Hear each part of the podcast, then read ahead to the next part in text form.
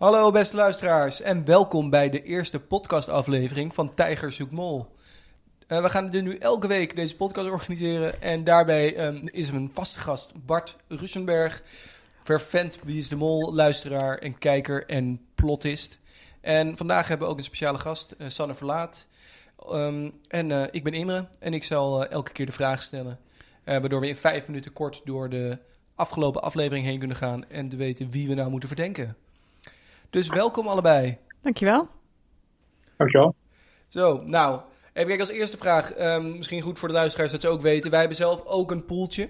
Uh, Tijger zoekt mol ook.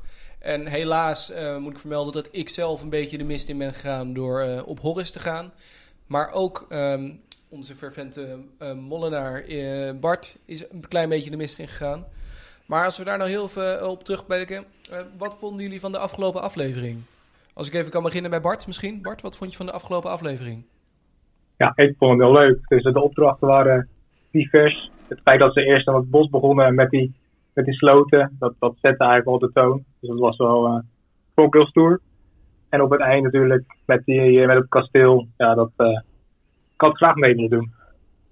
Ja, het was inderdaad wel een uh, spectaculaire aflevering. Vond je dat ook, Sanne? Ja, zeker. Uh, leuke opdrachten, uh, prachtige omgeving. Al, ja, als ik daar kon zijn, mee kon doen, schrijf me maar in. Ja, nou, het is ook bijna niet meer. Ik zat in het begin, dacht ik van Italië. Ja, zo spannend is dat niet vergeleken met al die mm -hmm. exotische bestemmingen. Van ja, dat vroeger. had ik ook. Maar ik ben daar wel een beetje vanaf inmiddels. Dus dat hebben ze toch goed gedaan. Um, even kijken, dan even als tweede vraag gelijk even doorsluiten. Is er, iets, is er bij jullie iets uh, speciaals, iets bewonderenswaardig opgevallen? Of iets heel aparts dat je in de afgelopen aflevering hebt gezien?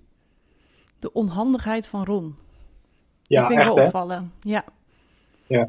Maar het ligt er Ah, zo dik bovenop dat ik bedenk, ja, hij kan niet de mol zijn. Nee, dat klopt. Hij staat ook niet op mijn verdachtenlijst, maar hij was wel echt aan het klooien in die eerste opdracht. Maar ik vond dat hij dat in de uh, opdracht met die luiken, daar was hij wel weer streng voor, voor de kandidaten die het fout deden. Dus dat heeft hij weer een beetje gecorrigeerd. Mm -hmm. Ja, de Eh. opdracht met de luiken was ik alweer vergeten, ja. Ja, want daar had hij uh, de portofoon richting Peggy en Patrick. Ja. En ik vond het heel verdacht dat Peggy telkens een beetje de boel de verkeerde kant op stuurde. Ze wilde een trappetje af, dat moest niet. Uh, ze moesten huizen in, maar zij dacht, ja, maar we kunnen ook niet verder op die manier. En telkens als ze dan een luik openen, nou, er is bij haar een, nog een keertje een luik dichtgewaaid. Dat hebben ze niet opgemerkt. Dus ik vond Peggy verdacht in die opdracht. Mm -hmm. Maar Tom heeft dat wel een beetje geprobeerd te corrigeren. Maar het enige wat hij wel zei op het eind, Ron, ik weet niet of jullie dat nog kunnen herinneren, is dat hij zei van... Um, ja, ik zag het dik dichtwaaien, maar ik dacht het zal wel goed zijn zo. Dat heeft hij gewoon hardop gezegd. Ja. Maar ja, waarom zou je Ja. het hardop zeggen als je de mol bent? Dat is natuurlijk weer de tweede vraag.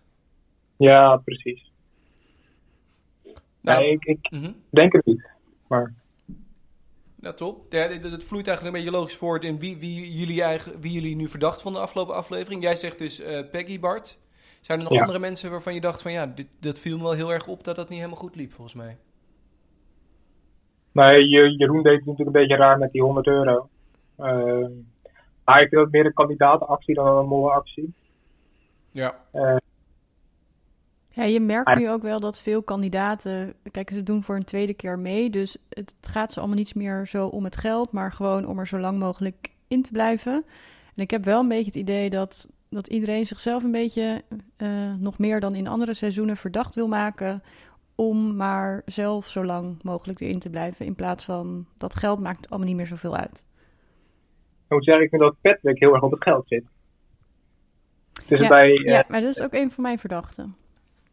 oh, ja, dus ik vind Patrick juist totaal niet verdacht. Dus ik vind het echt een kandidaat. Maar dat is juist de, de hele crux van de mol. Die moet je juist laten overkomen dat, Dat hij de het echt een perfecte kan- ja. kandidaat is. Ja, maar hij, hij brengt best wel veel geld in. Hij heeft een keertje gekozen voor de 1500 euro in plaats van de zwarte vrijstelling. Hij heeft eh, met die opdracht met die sloten, hij kreeg ze niet echt open, maar hij heeft wel van, hij heeft twee sloten open gekregen en met die, die derde, die had hij dus nog niet open. Hij heeft wel zo van zijn heup soort van bijna verrekt om die kokeltjes te pakken. Dat zou een mond natuurlijk niet doen. Nee, oké. Ja. En bij die luikopdracht heeft hij met een bezemstil van de buitenkant heeft hij een luik opengemaakt. Dat vond ik op zich ook Ja, echt een kandidaat. Ja, dat vond ik ook een goeie. Ik ben wel onder de indruk van de details die jij allemaal deed. Ja, ik heb nog even heel kort teruggekeken net. Nee, maar eh, ja, dat, ja. ja, dat lijkt me goed, eh, Bart. Want eh, ja, ik gaf het al even kort aan. Ik ben zelf natuurlijk ook een beetje de mist ingegaan. Bij jou waren het aantal punten iets groter. Maar als je nu er goed op zit, dan kan je natuurlijk nog een grote inhaalslag maken. Weet ik uit ervaring. Ja. Ehm, dus dan even als vraag, wie, wie verdenken jullie nu op dit moment?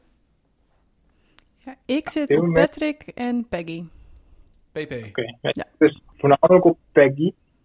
En ja, ik heb nog niet echt een tweede verdachte. Ik Nee. vind Tiro wel vervelend. Misschien een beetje te overdreven in alles. En er gaan online wel wat hints richting Tigo ook. Maar eh, ik vind hem nog te, te fanatiek voor, voor een mol eigenlijk. Ja, maar joh, dat dus bij Peggy ook wel een beetje. Die gaat er vol in, in elke opdracht. Doet heel fanatiek en enthousiast mee.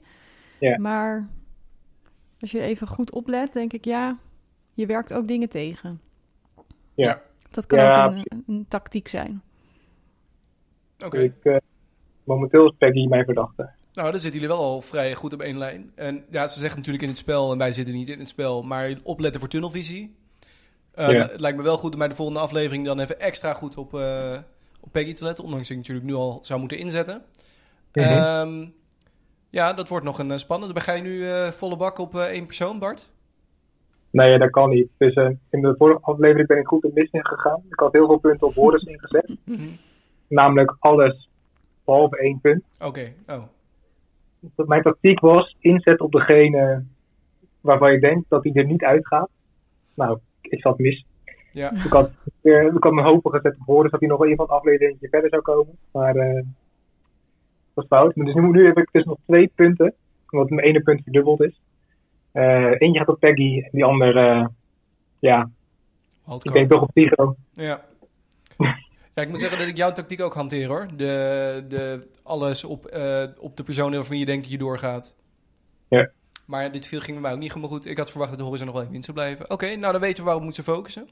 Eh, Tenminste, waar we naar op kunnen letten. Ik zou het zelf wel heel leuk vinden als het uiteindelijk toch eh, Ellie blijkt te zijn.